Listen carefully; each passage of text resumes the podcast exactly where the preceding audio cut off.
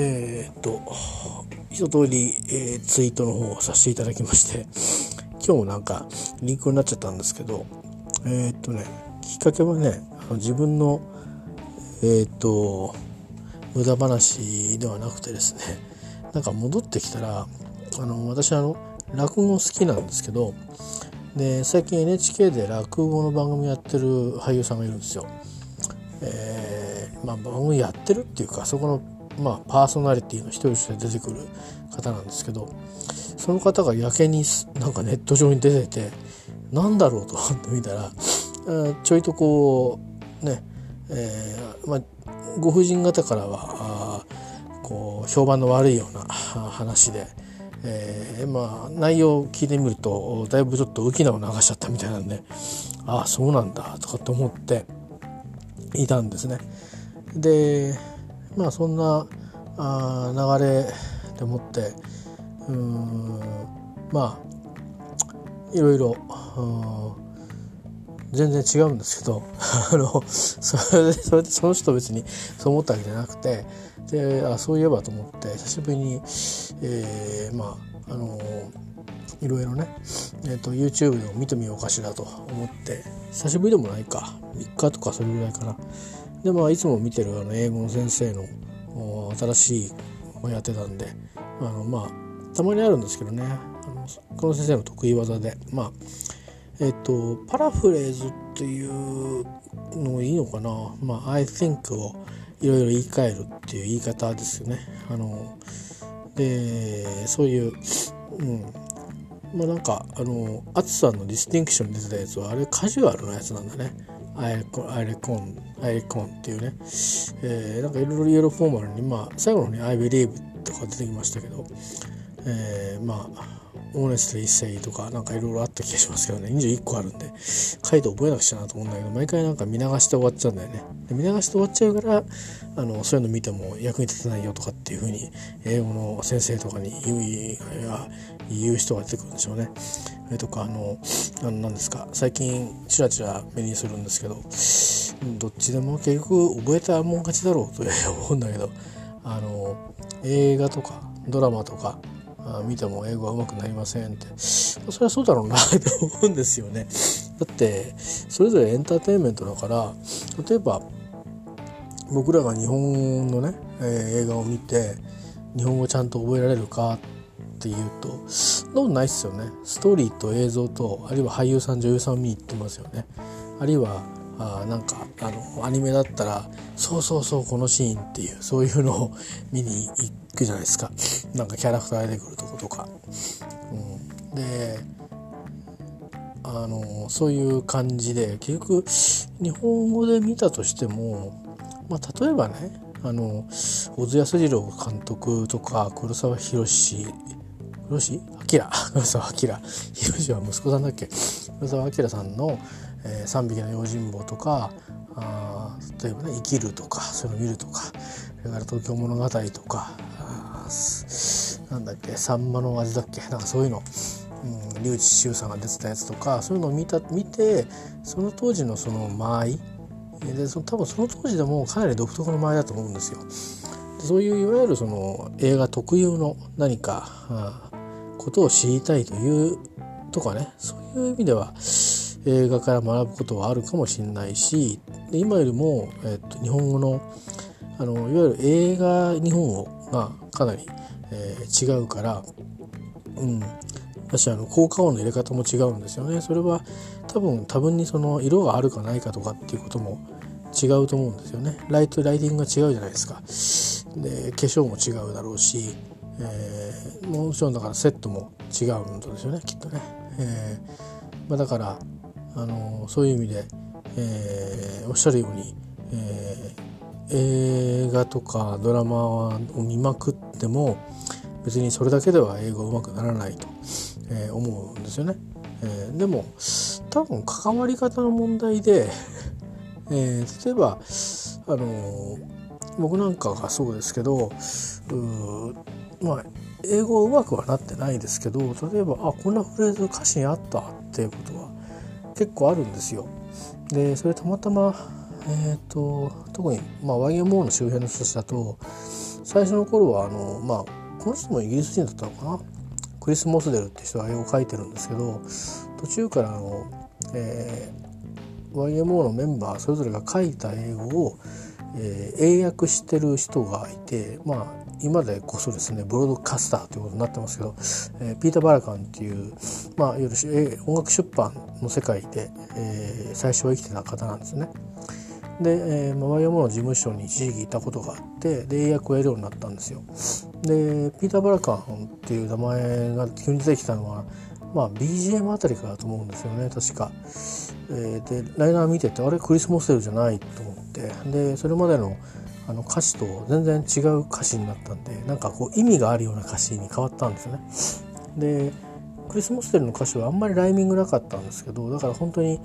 まあ、わざとあのそういう約束を、まあ、英語の詩って必ずライミングするみたいな約束があるんですけどライミングをほとんど壊してるところにまあ面白さもあったと思うんですけどね、まあ、外国人から聞いたらどうだったのかなちょっと分かんないんだけど、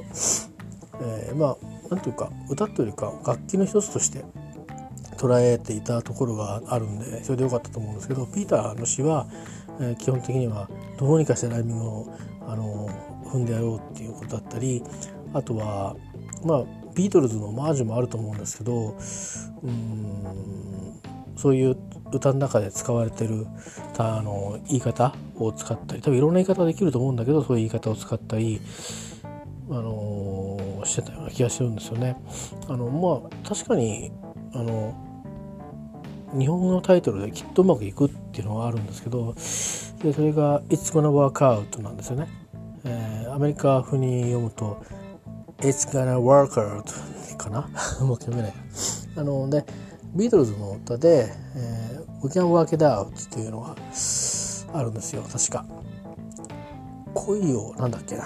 えっ、ー、と恋をなんとかっていう放題なんだけど全然違うんで恋を抱きしめようか。We can, we can work it out. We can work it out いうやつですね。で、だからワークアウト、ワークアウトっていう、うん何かを成し遂げるとかやり遂げるみたいな感じの意味だけど、うまくいくっていう感じで使ってたりとか、あと、その歌詞、いつごなワークアウトの中で、えー、It seems to me っていう言い方でいくんですね。It seems to me, it, it's, it's ね、it is, it seems to me that 多分カッコなんだけど it's gonna work out うまくいくように思見える。思える。そういうふうに思えるみたいな。で it, seems me it seems that というのは今日もそのリンクしたえっ、とポあのポッドキャストじゃないあの YouTube の中であの I think の言い換えの表現で、えー、ルーシー先生が ルーシー先生でいいのかなまあいいか。ルーシー先生があのその中で確か「It seems that」ってのあったと思うんですけどそういう使い方をしてたりとか結構あるんですよ。それからえっ、ー、とですねよく覚えてるのは例えば「Are you receiving me?」とか、えー、まあ「Can you hear me?」っていうのともうちょっとこう重たい感じですよね「Are you receiving me?」すごく距離があって近いかもしれないんだけどあのすごくこう根源的な何かをこう相手に問いかけてるような感じが僕の中ではあるんですけど違うのかなニュアンスが。よく英語でね「あの Can you hear me?」っていうのは歌詞でもあの普通の雑なっていうかすごい普通の場面でも「聞いてんの?」みたいな感じとか、えー、もちろん聞いてるよね」みたいな言い方とかいろんなニュアンスで使われる言葉だと思うんですけどえー、そういう言葉もよく出てくるんですね。うん、それからえっ、とあとは何だっけな。あまあそうそう LCB の歌詞の中で、えー、なんだろう、うん、歌詞歌詞自体がなんかそのものねあの会話で使える語法というか結構使われてるんですよね。えーうん、I will Receiving Me とかあとは And I Believe in You とか、えー、There's a light shining in There's a light shining way out there かな way out って出口の向こう側とかそこでとかいうなんですけど、まあ、だから結構まあイギリスの単語が結構使われてたりするんであのエグジットってあんまり、えーまあ、使われなかったのかな、まあ、イケルさんたちがあの出口主義っつって、えー、エクジエクジスエクジスタリズム？だっけ？あのそれで exit って言葉を使うようにしてますけど1曲目でですね出口なしって No Exit じゃないんですよ。 No Way Out。なんですね。それもピーターが多分訳をしてると思うんですけど、えー、結構だからあの音楽ビートルズもそうなんですけどビートルズの英語の場合は歌詞の場合はあのよく学べるっていうじゃないですか。で確かに、うん、曲によってはあのシンプルにあのなんていうかな英語の、うん会話っていうかこういう言い回するんだっていうふうに覚えることができる言葉もあるんですけど結構ねあのやっぱ芸術性が高いかったりあのダブルミーニングが入ってたりとかそれからその当時のスラングみたいのが混ざってたりとかあの結構するんで、えー、まあ例えば「ハード・イズ・ナイト」とかはね結構シンプルで歌詞もあのそのまこのまんまで多分分かると思うんですけどそれとか「オール・マイ・ラビング」とかそういうあの時代のは分かりやすいと思うんですけどね途中はなかなか難しいかもしれないですね。ウィキャン・ワーキットあたりぐらいはあのまだ分かりやすいですよね。Life is very short とか Life is very short and なんだっけ、えーなんとか。忘れちゃった、えー、全部歌うと著作権にね引っかかるから言わないってそういう嘘をついて 忘れちゃったこともごまかしますが、えー、なんですよね。だからうん。だしで SixTONES が別に汚い絵を使ってるかとそうでもないと思いますよ、えー、あのー、だって「Time is on my side」なんて綺麗な英語じゃないですか。ね自信に満ち溢れた、えー Time is on my side. Yes it is っていうだけでね。そうでしょ、そういうのもありますよね。だしデビッド・ボーイの歌だってあれゆっくり訳せば結構いろんな単語も入ってるし、えーね、 Space Oddity とかありますよね。えー、よほどあの何ですかね。グラムロック明けのその Space Oddity のあたりとかの音楽の方がまあ歌詞的には多分いろいろ英語の学びがあるかもしれないですね。チャイニーズが China Girl とかいわゆるあの80年代超えたあの Ashes to Ashes ぐらいまではあスキャスリー・モンスターでしたっけ？アナログぐらいまではあれなんでしょうけどそこから先は割となんだろううんすごくあの割と歌詞は平凡になってたかもしれないですね。えー、もうボーイブランドが確立した後なんでどういうフレームでやるかっていうことで、まあ、バンドだったりとか、えー、サウンドだったりとかそういうところで勝負した感じなんで、えー、まあということはあるんですけど、うん。あのまあ、こういう言い方あるんだって発見がねあの音楽ではありますよね。例えばあのすごく本当に散発的に言ってますけどあのレッド・ゼッペリンの、えー、例えば「天国への階段」ってね最後この歌詞皆さんも、ね、好きな方はご存知だと思いますけど言うまでもなく「Unsee buying a stairway to heaven」っていう天国への階段買うんだって言ってね、えー、買うんだというか今買買おうとまさに買おうとしてるっていう感じだと思うんですけど「えー、way, way to heaven」とかじゃないんでね「stairway」っていうところがこうなんかちょっとこうすごく生々しい単語のやり方してるなって思うんですよ。えー、そこら辺のこう味わいみたいのが、まあ、歌詞の世界って歌の、ね、歌詞はあるかなって僕は思うんですよね。ハードロックとかポップスとかあのポップスもいろんなポップスあるじゃないですか。例えばあのー、ね何ですか？あのー、ビギン・ザ・ビギンとか歌う誰でしたっけ？フレオ・エグレシアスとかああいう方たちのなんかこう歌唱すごいみたいな人たちの世界の歌と、えー、それからまああのね、あのバリー・マリロとかああいう世界の人たちとアバみたいな人たちと、ね、それからまあ先ほど言ったようにビートルズやストーンズやあのボウイやフーとかあまあねそういう人とかビーチボーイズとか、えー、モンキーズでもいいや、まあ、いろんな人たちのね、えー、ビリー・ジョエルでもいいしあのなんならジャーニーでもいいしまあ、デフ・レパードでもいいしジューダス・プリーストでもいいしオジー・オズボーンでもいいし、まああのまあ、ブルーノ・マーズでもいいし、えーねあのまああのえー、テラス・ウィフトでもいいしマドーナでもいいし、まあ、あのみんなそれぞれあのよく聞くとね、まあ、カーリー・ライ・ジャプセンでもいいしすごくあの、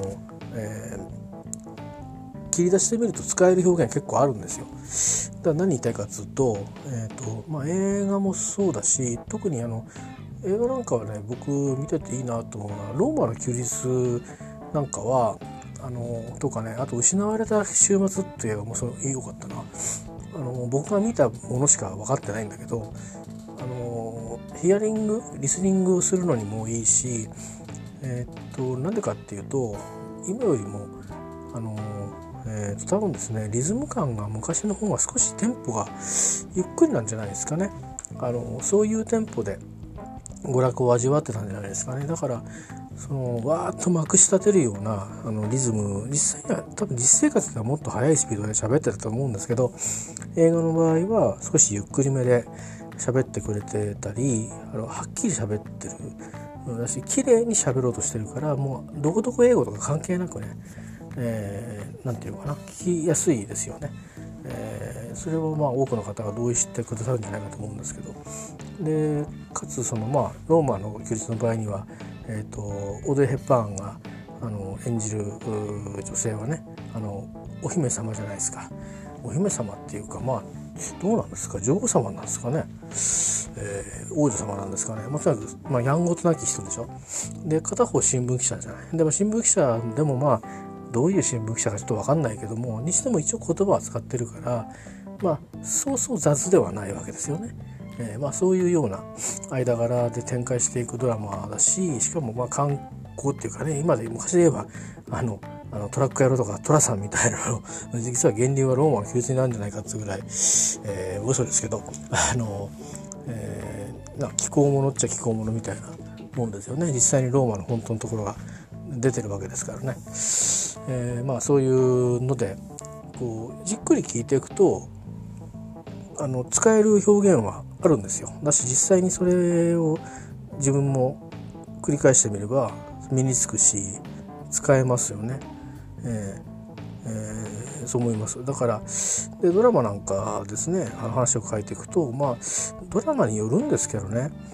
えー、多分バイオレンスものの映画はとあるシーンのこのセリフとかそういうのはあるかもしれないんですけど多くは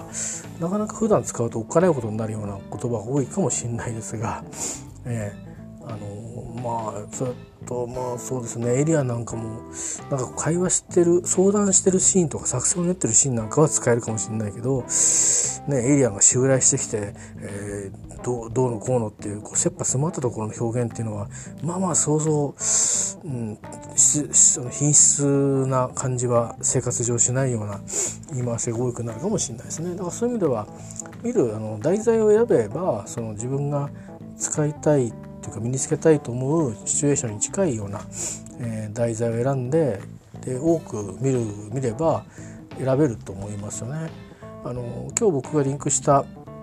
映画の中にも「あの人生はシネマティック」っていうのが入ってるんですけどそれなんかは割とあの少し古い時代の、えーまあ、第二次世界大戦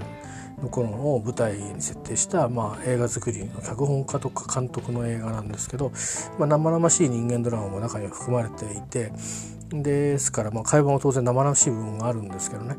だからそういう時代を超えてあの、まあ、人間とはみたいなとは愚かなりというところが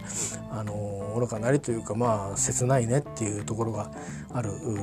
映画だし、まあ、人間って素晴らしいよねっていうところも合わせて、えー、表現してる映画なんですけどですからまあそれらの表現が当然出てくるんですよ。でそれがストレートに出てこなかったりして意外と要はストレートにいっちゃうとドラマ終わっちゃうみたいなところもあって映画っていうのはだから最後に最後の最後にストレートに言葉が出てくるかストレートな表現が出てきてあよかったって安心するみたいなね。落語で言うとオチがつくみたいな感じがあるんですけど、えー、なんでそういうのもあの実際にご覧になると表現は、えー、身につけられるんじゃないかなって思いますね。それから変わり種であのヘクターリンクしましたけどヘクターのトレーラー。えっとこれもともとグラスゴー周辺を舞台にしてそこのホームレスの人がクリスマスの時はあのロンドンの多分カムデンタウンの近くにあるっていう設定の、えー、まあ臨時に開設されるシェルターに、えー、まあ、ボランティアがやってるシェルターがあるという設定なんですね。そこにこうヒッチハイクをしていって、えクリスマスだけはそういう風にして他のみんなと温かい環境で暮らしてでまた戻っていくというそんなドラマなんですけどで、えー、ですからその場面場面で全く違う言葉を使うんですよね。で実はなんか定流にファミリーのその悲しい歴史のドラマが流れているので途中でそういうものが入ってきてそこに登場してくる人たちの英語っていうのがそれぞれの人生とか育ちとかそういったものを反映した英語になってるのであの実に多様な英語がいっぺんに聞かれるわけですよ。あのまあ、出てるね。あの俳優さんも例えばトレインスポッティング出てたりあのハリー・ポッター出てたりあるいはノッティングヒルの恋人出てたりとかあの皆さんもお金が出てた人は実はたくさん出てるのであのぜひチェックしていただきたい映画ではあるんですけど、まあ、英語の表現っていう意味でもあのじっくり聞けばね。あとはまあ多分今あのチェックしてみたんですけどネットフリックスでやってるんで僕もネットフリックスだと最初見たと思うんですけどあの字幕出せるのでよく字幕見ちゃうとよくないとかって言いますけどえー、っとねそれはあのそのレベルによると思うんですよ。あのもうほぼほぼ、えー、英語のレベルがすごく高い人がえーと、ほとんど分かってるのに字幕見るっていう必要はないですよね。だけどあの最初は分かんないので、えーと、これはもう僕は先生じゃないからあの、えーと、一その何て言うかな英語苦手な人の感覚で言うとあの、ね、聞いちゃった方がいいです。あの聞聞きながらあの字幕見ながらあの覚えちゃった方が絶対いいですだって音楽だってそうでしょ？だって歌詞カード見て歌聞いて歌ってうまく言えなくて発音だって誰も習ってないのに一生懸命早く言うようにして口を早く動かして何とかしてついていこうって言って歌えるようになるわけじゃないですか。で発音実は間違ってるとこ多々あるわけですよね。実際にあのまあ先生に習ったりはしないんだけどいまだにね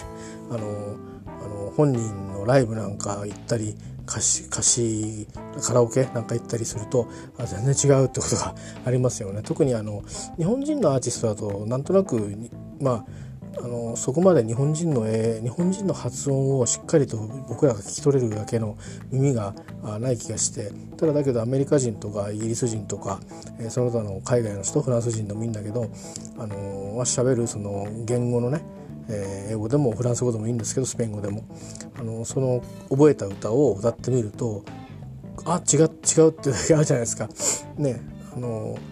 ふわりがあの違うっていうのはもちろんこう微妙にあるし、えーね、それからまあリンキングする言葉がつながるところのつながった時のあのなんか強制がね違うとかストレスがねとかそういうの結構発見しますよね。これとかあの音が違うそもそも。ああだと思ってたら「お」だったとか それとか「お」だと思ってたら「ああ」だったとか なんかそういうのはありますよね。でそういうのって結局その時に直して覚えるしかないんですよね。だから「ワーク」なのか「ウォーク」なのか「あのウォーク」なのかなんかそういうところもやっぱり聞いてみてで一応まあ発音の練習ってことでは教科書なんかいろいろあると思うので口の形なんか練習すればいいと思うんですけどでもまず耳から入ってくるもの。で自分が聞いてそう覚えちゃったものが結構間違っちゃってることもあるから、えー、文字を見ながらね。だから映画も文字を見ながら一緒に覚えた方があいいというふうに思いますね。僕はね。えー、だってほらもう赤ちゃんから英語やり直せないから英語だけに限って言えば。あのー、ね、今からね無理して一生懸命聞いたって知らない単語は絶対ね分かんないですよ。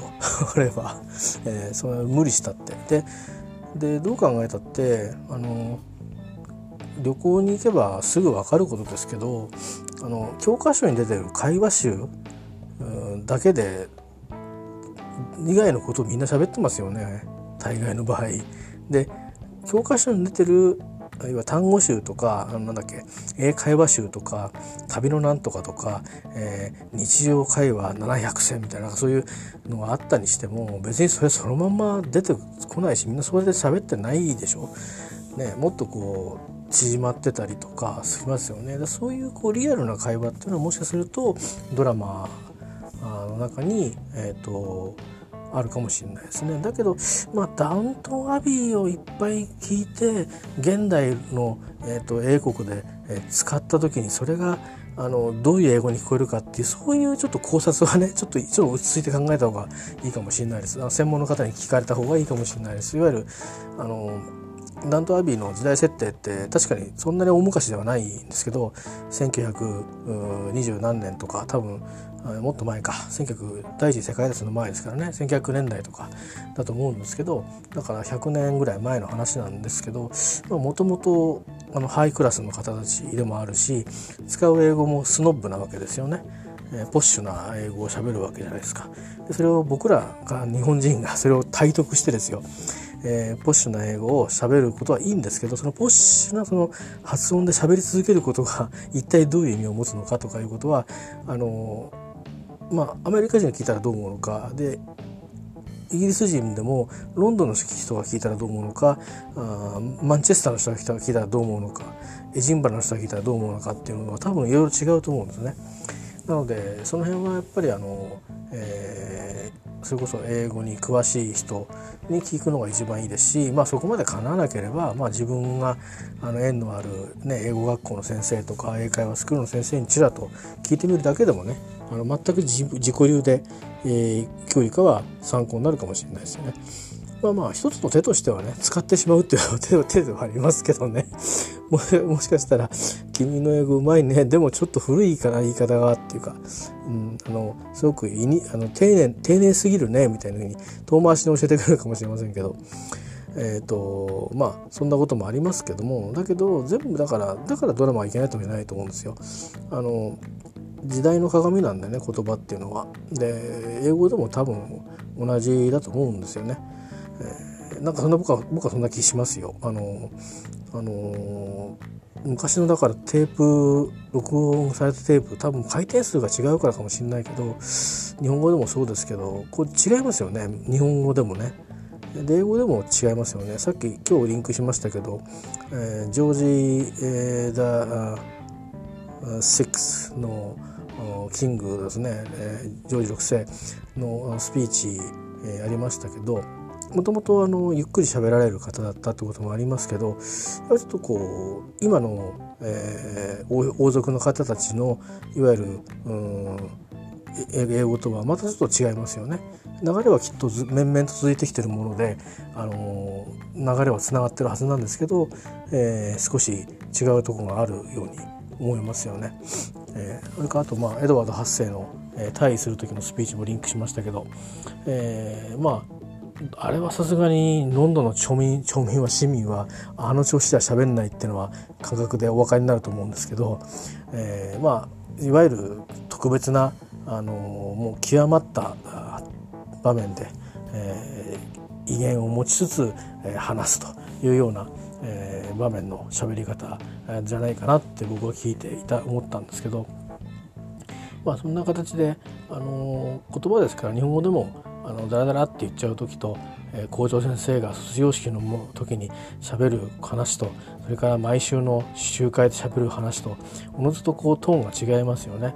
えー、だしあの選ぶうん言葉が同じでもあの重みがこう違うような言い方を、えー、したりすると思うんでそういう気遣いみたいなものがやっぱりあの言語はどの言語にもやっぱりあると思うんですよね。それがまああの言い方とか言葉選びに出るのかそれともストレス強制に出るのかイントネーションに出るのかリズムに出るのか、えー、言語によって違いはあると思うんですけどまあ英語の場合であれば、えーと、間とあストレスに出てくることが多いのかなっていう体感ではねそんな気がしますよね。なのでまあ苦手なので いつもそれはあ大体にしてうまくいかないんで、あの発音なんかではあんまりいい点数が、あのテストではね取れたことがないんですけども、えー、なのでまああのいろんなこと言う人はありますけどえー、まあ気にせずね好きなもので、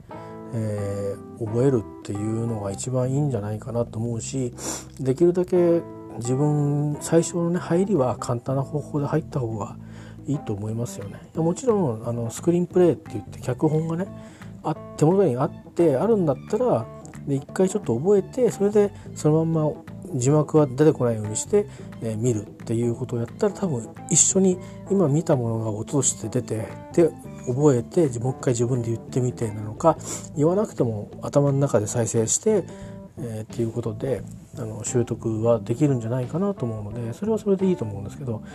まあ、なかなかスクリーンプレイっていうねあの有名な映画は結構脚本が出版されてるんですけど、えー、1冊いくらかな？800円から1,000円ぐらいで僕も何冊か持ってますけどね「ノッティングヒルの恋人」とか、えー、キングススピーチですね。あの英語校のスピーチとか。あとは何だろうな。パディントンあったかな？パディントンないな。えっ、ー、とあとはラブアクシャリーとか。それぐらいは買いましたけどね、えー、買ったけど使ってないって結局そんなもんなんですよ。あのねやっぱりねあのパソコンなんかで見てると字幕出し出したり消したりした方が楽でで戻してもう一回聞くとかできるんであれ今何て言ったとかっていうふうに。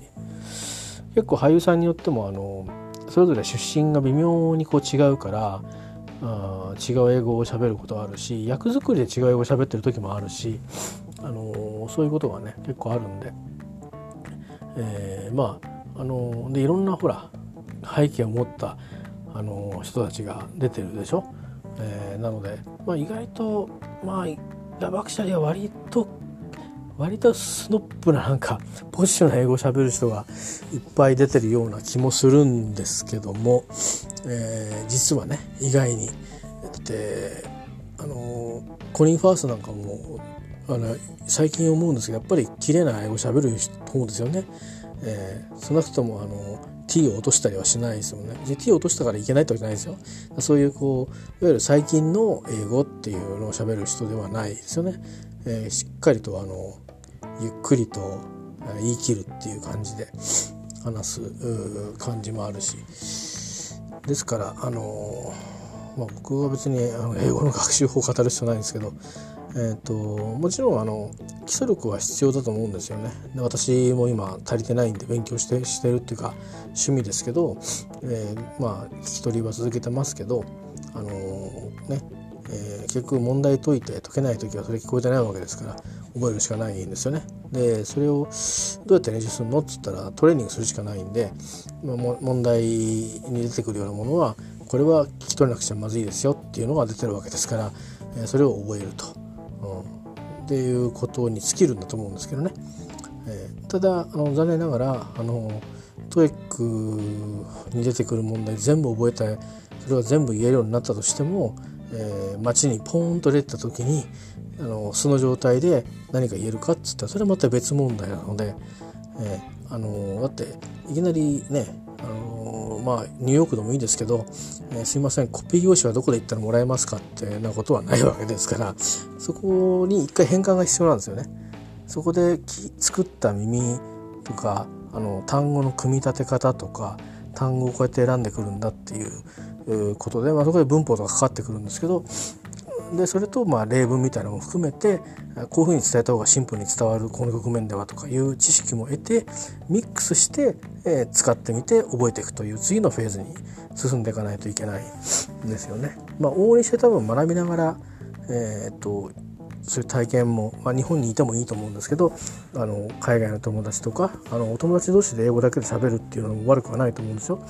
えー、そういうふうにしてアウトプットしていくっていうことが僕は大事なんじゃないかなっていうふうに思ってるんで、えー、あのまあだから何でしょうあのいろんな人がいていいんですけどあの なんかテストで満点取って、え、からっていうのだけじゃないんじゃないかなっていうふうに僕は思ってますね。えー、なんならテスト受けないで、え、あの会話ができるんだってそれに越したことはない、えー、と思いますね。で大事なことは多分考えることは大事かもしれないですね。えー、考えることとか、うん、つまり何かを、あの目の目の当たりにした時にそれについて知覚をし、えー、自分なりに何か評価をし評価っていうのはこれは何であるかということを確認をしてですねこれは何であるとなぜならばみたいなことをこう常に意識していってで例えばそれをじゃあ広げてみようと。あの例えば鳩がいると。ね、うん、そういえば最近スズメはめっきり見なくなったと。ここに鳥鳥というところ貝貝の、まあ、種としての鳥というところからスズメに行ってなぜスズメの数が減ったんだろうかとか考えてみるとか。例えばね、えー、自然環境ではそういうこととか。あるいはまああの鳩の憤慨を考えてみるとか。そういえば秋葉原の駅には昔ネットがあってねあの鳩の糞よけがあったけど最近鳩がいなくなったけど一体どんな工夫をしてるのかとかまあそういうこととかねなんか駅の取り組みとかあるのかもしれないしまああのいろいろこうそこから派生していくものがいっぱいあると思うんですよね。でそういうのって別に電車の中乗ってても考えないじゃないですかでしかも英語で考える必要もないじゃないですか英語で考えるんだったらそれは一番良くて一から英語で英語で組み立てられたらそれはもう最終的に一番あの実用性のが高くなっていくと思うんですよね。なぜならばあの僕らはもう日本人同士でも騒いのないことでも例えばアイドルの話をする時だって「なんとかいいよね」とか「この間あれ見た?」とか言って「あそこのここが良かったよね」って喋ってるじゃないですか。でそういえばさあのあのこの間のさ全然違う話を飛んだりとか、ね、しますよね。でいうこともあるしそれから好きなものとか好きな食べ物の話をする時に、えー、とか好きななんかどっかのこの大福がうまいとかって時にいやいやそこもいいけどねこっちもこれでいいんだよね。小豆のね砂糖の加減がとか、まあ、そういうことを話すとしてですよ。でそれいきなり英語で言えって言われたら結構辛いでしょ。でしかもそれもともと何を話そうって考えてなかったら余計辛いですよね。表現を覚えれば喋れるようになるってもんじゃなくて何を喋ったらいいか分かりませんって話になるとあの日本語とか英語以前になんかこう言語言語みたいな抽象的な言語としての、えー、として何か言いたいことがないっていうことだ気づかないってことだし、えーと、アウトプットするっていう意欲まで至らないっていうそういうことだからそれは別にいや別に言いたくないんだったら言わなくていいと思うんですけどただ言いたいんだけど考えるのがもうちょっと照れちゃうとかあるんであればそこはそれで慣れるしかないもんね。えー、だからそういうのもあるから、あのー、道はいくつでもいくつもあると思うんですよ。でもきっとね、あのー、まあみんながそのそれこそ英語のなんかすごい人になるわけではないと思うんだけどうんまあ飽きないにしたい人はそれはそれなりの努力をしなくちゃいけないんだろうけど、えっと、ある程度あのコミュニケーションあくまでコミュニケーションを、えー、取って、えーまあ、例えばお友達にね、えー、例えば今日一日、えー、一緒にどっかの街を一緒にこう歩いて観光をしてで「ありがとう」と言って別れられるぐらいのコミュニケーション量をできるぐらいの力を持とうとするんであればあのいろいろやり方はあると思いますよね。えー、まあ、まあ、ドラマも映画も、えー、いいと思うし、うん、まあ最近は絵があれば絵があった方がねあのいいでしょうね。音だけでもまあいいと思いますけどね。ラジオみたいなやつでも、うん、むしろ。あの想像が働くんでいい気はしますね。あのだからラジオ講座のいいところは頭の中で想像するからいいんですよ。えっと、絵が見えちゃうと分かりやすくていいんですよ。だからあの字幕見ながらでいいんじゃないですかって僕が言ったのと同じ理屈で今何が起きてるっていうのをまず目で見ちゃう。からだから英語だけ聞いただけではあの絵がどうなってるかって分かんないから難しいんだけど 絵が見ちゃうともう英語聞かなくても何が起きてるか分かっちゃいますよね。えーと、いわゆる抽象的な言語レベルのところで。なんだけどまあラジオだとそれが想像だから落語みたいにね想像することになるから自分で「あケンケンっていうのはきっとこういう人だろうな」とか「ジェーンはこうだろうな」みたいなこういう声の感じでこんな言い方してるから結構あのきついタイプなんだろうなとか、うん、まあそういうのってよくあのアルクさんの教材なんかでもそういうキャラキャラ作りしてますよね。えー、でまああのそういう微妙なこの間柄をこの表現したりとかするところも分かるしうんでどこどこに今日はやってきたみたいなところからねナレーションから始まったりするとどどこどこなんだなと思ってでどんな服着てんのかな赤い洋服かな女の子はスカートを着いてるのかなそれとも活発そうだからあのー、ねジ、えー、パンかなねあとかいろいろ考えたりで今日はあの、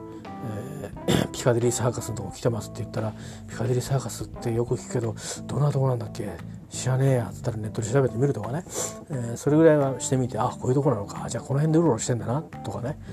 まあ、ニューヨークだったらねあのあのニューヨークのあるじゃないですか。有名なところが あのマドンナがあそこに連れてってくれって言ったね、まあ、そういうようなところを想像してみるとか。まあまあいっぱいあると思うんですけど。そんな風にして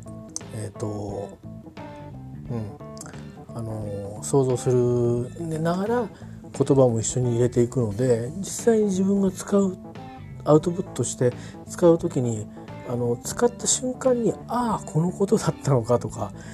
その場所に行った時にですよ違うところもいいんですよ街は。だけど街中の話し声とか会話の仕方っていうのがなんかねあのこんな学校でやった英語はこんなじゃなかったなっていう感じで聞こえじゃないですかラジオの英語って。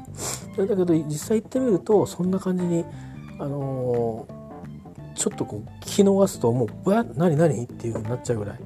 一語一語がすごく大事だっていうのが分かるんですよね実際にコミュニケーションすると。で逆言ったら肝心なことが聞き取れてれば細かいところを多少聞こえてなくてもコミュニケーション成り立つという面もあるんですよね。まあ、学習という面ではそれは、まあ、あのおすすめしちゃいけないことではあるんですけど、えー、例えば「あ」とか「ざ」があのよく言いますよね「あ」と「ざ」が違うと全く違う言葉になるっていうふうよく習うと思うんですけど、えー、ただ実際のこう普通の柔らかな感覚のあのコミュニケーションの中ではあとざ一個聞き逃したからといって、えー、それで致命的症になるかっつうとそこまでビビる必要はないと思いますね。あのむしろもし後さが気になるような単語だというふうに自分が分かってるんだったら、えー、もう一回聞き直せばいいと思うし、えー、あんまり関係そこまでナーバスにならなくていいなっていうことであああのあのあれねっていうことで分かればだし初めてできた話だとすればこれはきっとあなんかそういうものが好きなんだとかこの辺に店があるんだってことでああそうなの？分かった分かったいいよそれでみたいなことで答えればいいしそういうふうにですねあの多分ドラマとか映画とか映画でもドラマ風な映画ね、えー、をあんまり古くないやつねをあの見て例えば全部一本暗記したりすれば、まあ、それは相互にね身につきますよ実用力が。えー、ただしそれやったからっつっても TOEIC の点数が伸びたり IELTS の点数が伸びたり英検の点数が伸びたりはしないと思います。それはそれはそれなりに専用の勉強しないと求められてることが違うので、えー、ただまあ英会話教室行ったら人気者になるかもしれませんけどね、えー、まあそんな感じですよ。だからあんまりあのよく、うん、僕なんかも振り回されたんですけど、まあ今、今でも振り回されるんですけどなんかどうしたらいいですかっていうことを聞くための勉強はしない方がいいですね。あのなんだろうなんかこうなんか言わなきゃいけないっていう風な状況ってあるじゃないですか。なんかなんか何か気になったことがあったら書いてくださいとかアンケートとかね。でなかったらねあの2つあってなくても書けっていう先生もいますけど学校の先生って。で僕はそっち側で教わってきたんですけど最近思うんですけどなかったらないなないままでいいんじゃないかと思うんですよね。でそれは残念ながら本当に何も思わなかったっていうふうに受け取った方がなんか余計素直じゃないかなと思って、うん、その程度のもんだったのかあるいはあまりに深すぎて自分が追いつけなかったかあまりに深すぎてここに書くバーッと書くぐらいじゃもうとてもじゃないけど時間が足りないと言いたいことはいっぱいあるっていうぐらいなことか、まあ、何かあると思うんですよ気づきが自分の中にでそっちを大事にした方がいい気がするんですよね。えー、だから、あのー、そんなようなことでつまりなんだろう英語でも何でもいいんですけど向き合い方としてあのまあなんだろうありのままに、あの、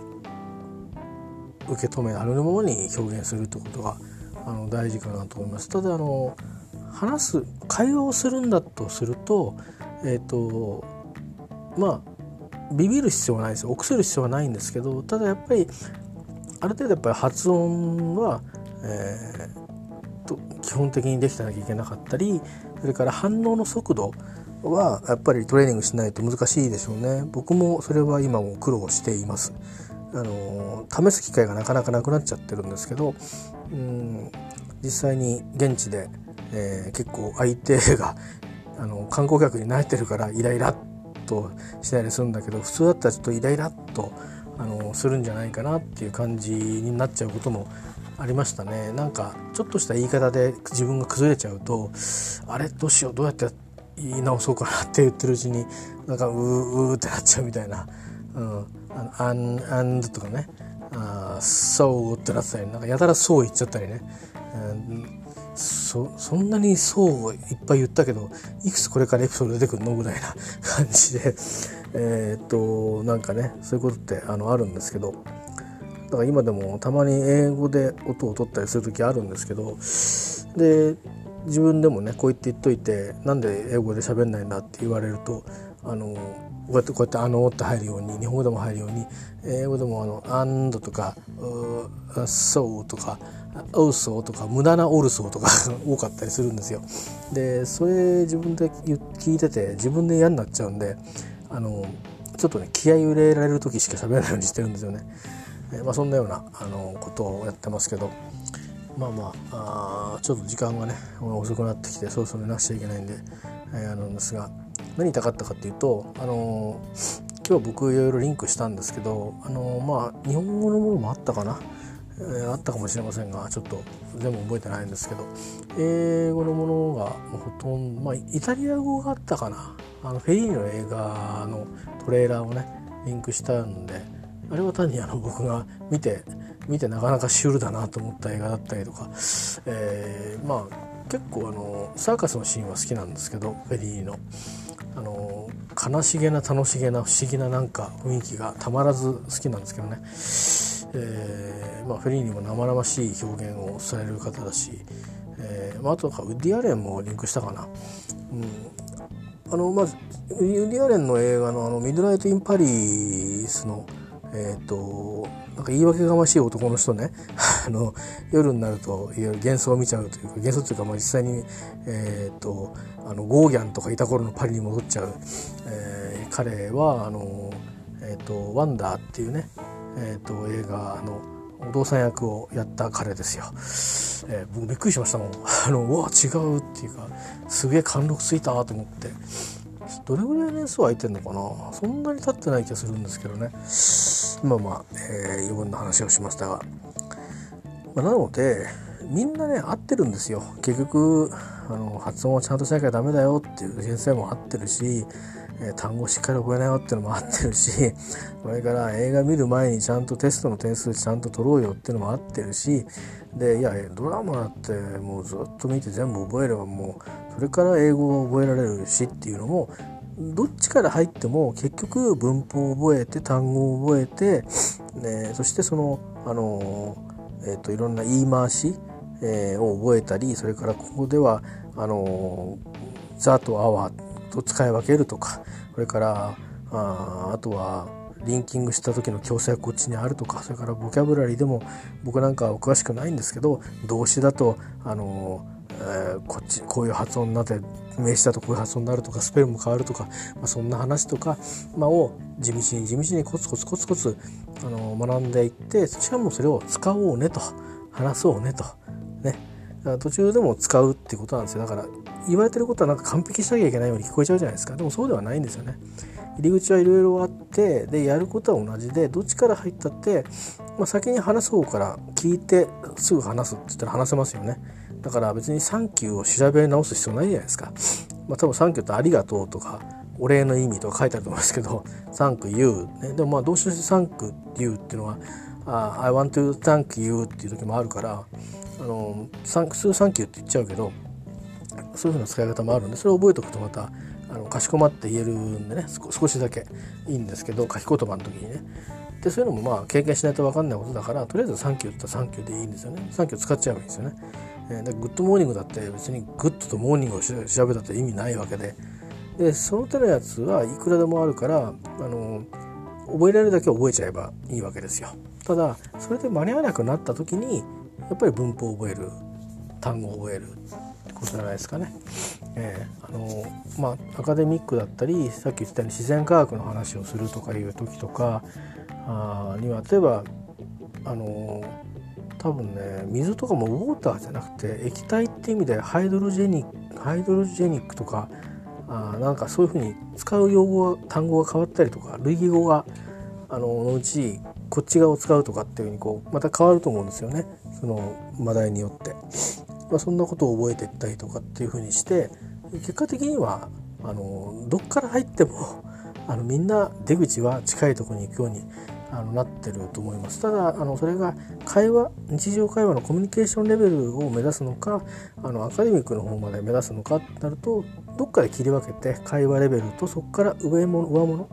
専門領域ですよねアカデミックでもいろんなアカデミックあるじゃないですかあの建築の方の話もあれば、えー、学術研究の方の話もあればあの、まあ、法律ですねあのローに関するものもあればあなんかのサイエンスコンピューターサイエンスでもいいしあるいはマテマティックスでもいいし、まあ、いろいろ、えー、その上物は違ってきますよね。えーあのまあ、医学もあるかもしれないですよね。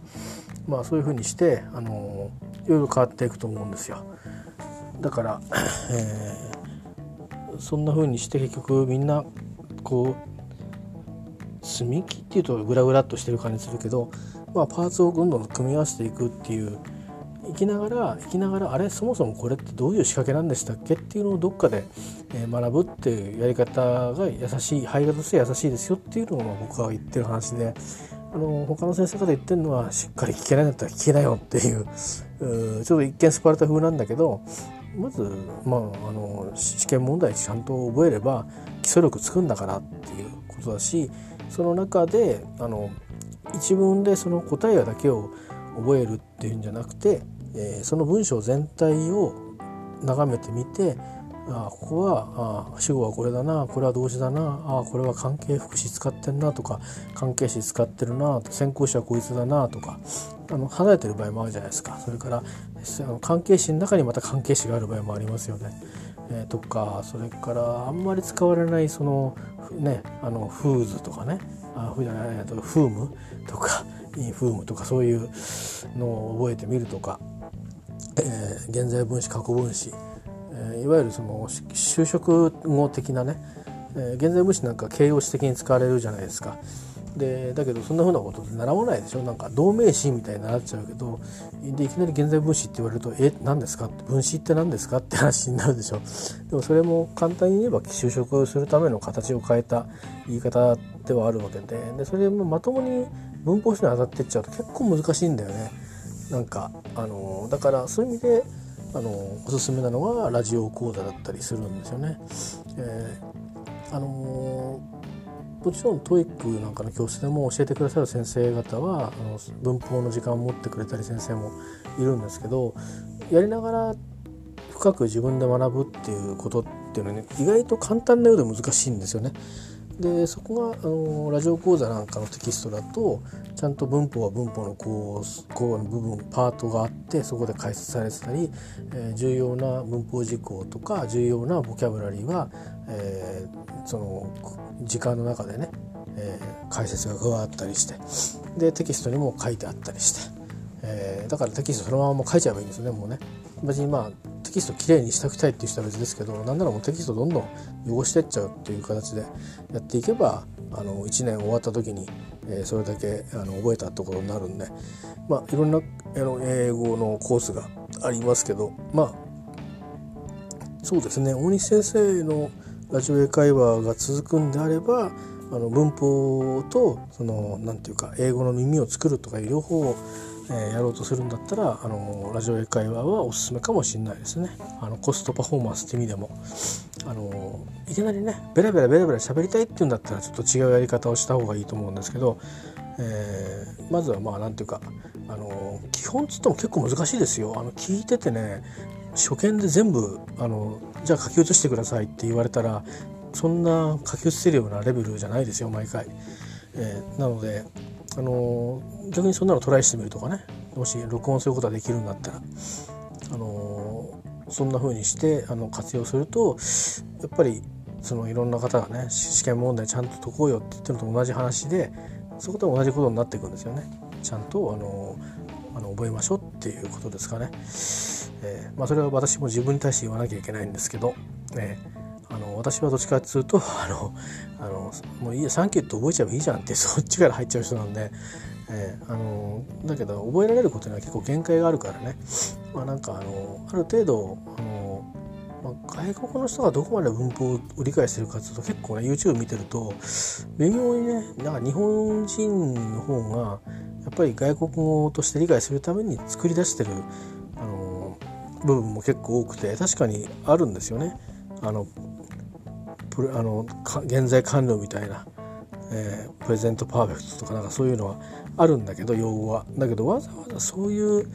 のを言いながら言葉喋ったりしないわけですよね僕らもね日本語を喋る時にこれ今今の過去形の方がよよかったんじゃないかとかっていうのはそのなんかお互いの距離感を話す時にいう指摘はするけどお互いの文法の間違いをそうそう指摘しないですよね。多少あの分かった風にして理解してあげたりするじゃないですか。そういう感じであのまあ母語の場合はそうなんですけど外国語の場合はあの少しね特別にあの外国語用に理解する学術的にその言語学的にね理解するっていうのをまあ道具立てを使って理解するのでちょっとややこしくなるんですけどでもまあ要は覚えてしまえばいいわけで,、えーでまあ、いくつかその不規則活用するようなものとかがあるからそういうのをを重点的に覚えれば、まあ、不得意もどんどん埋まっていくと思うんですよね。でそれの音を覚えると今度は実際にあの会話する時でもあの癖は今度は慣れていけばいいので、えー、3日ぐらいするとどうにかなれますからどうにかねあとはもう一回言ってくださいっていうのさえ言えればなんとかなるので、えー、使える英語はあの身につくとこまで行くと思うんですよね。ただそれがそこから先試験でとかどっかの大学の二次試験、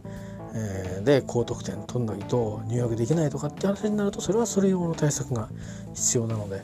えー、まあ頑張ってくださいとしか言えないんですけどね、えー、僕には今からいらないので、えー、なんですが、まあ、だからあの楽しむレベルであれば別にあのドラマで覚えようが英語で覚えようがなんならあのよく言うじゃないですか。あのあんまり習得しないんだよね実際は。どっちかが日本語喋っちゃうからっていうのはらしいですけど、えー、奥さん旦那さんどっちかが彼氏が、ね、海外の人でしかも英語の話者っていう一番覚えるってよく言われますけどそういう手っ取り早い方も、まあ、あるはありますよね。だからそういうサークルみたいのがあるんだったらそういうとこであの会話のサークルだけで会話だけはこういうふうにどんどんあのもう聞いて話すっていうコミュニケーションをどんどんしていくっていうのを優先してやっていくっていうのも一つの手ではありますけどね。まあ、ただバランスには注意した方がいいんでしょうね。僕はそうですね文法は相変わらず弱いんですけどまあ順番的にはやっぱりもう弱いものだらけなんですけど、まあ、ボキャブラリーですかね結局は元に原点に帰ってますねそこからだなってこの間 TOEIC 受けて思いましたね、えー、つくづく。なのであのそこからあの趣味ですから、言葉を覚える楽しみを味わいながら、えー、学びたいなと思っています。何の話でしたっけ？なんかでもまああんまり愚痴っぽい話じゃなくてよかったかな、えー、好きなことを話したので映画とか音楽とか英語とか好きなものの話ばっかりすると、えー、愚痴なくて済むということを私は今日学びました。お付き合いいただきましたありがとうございました。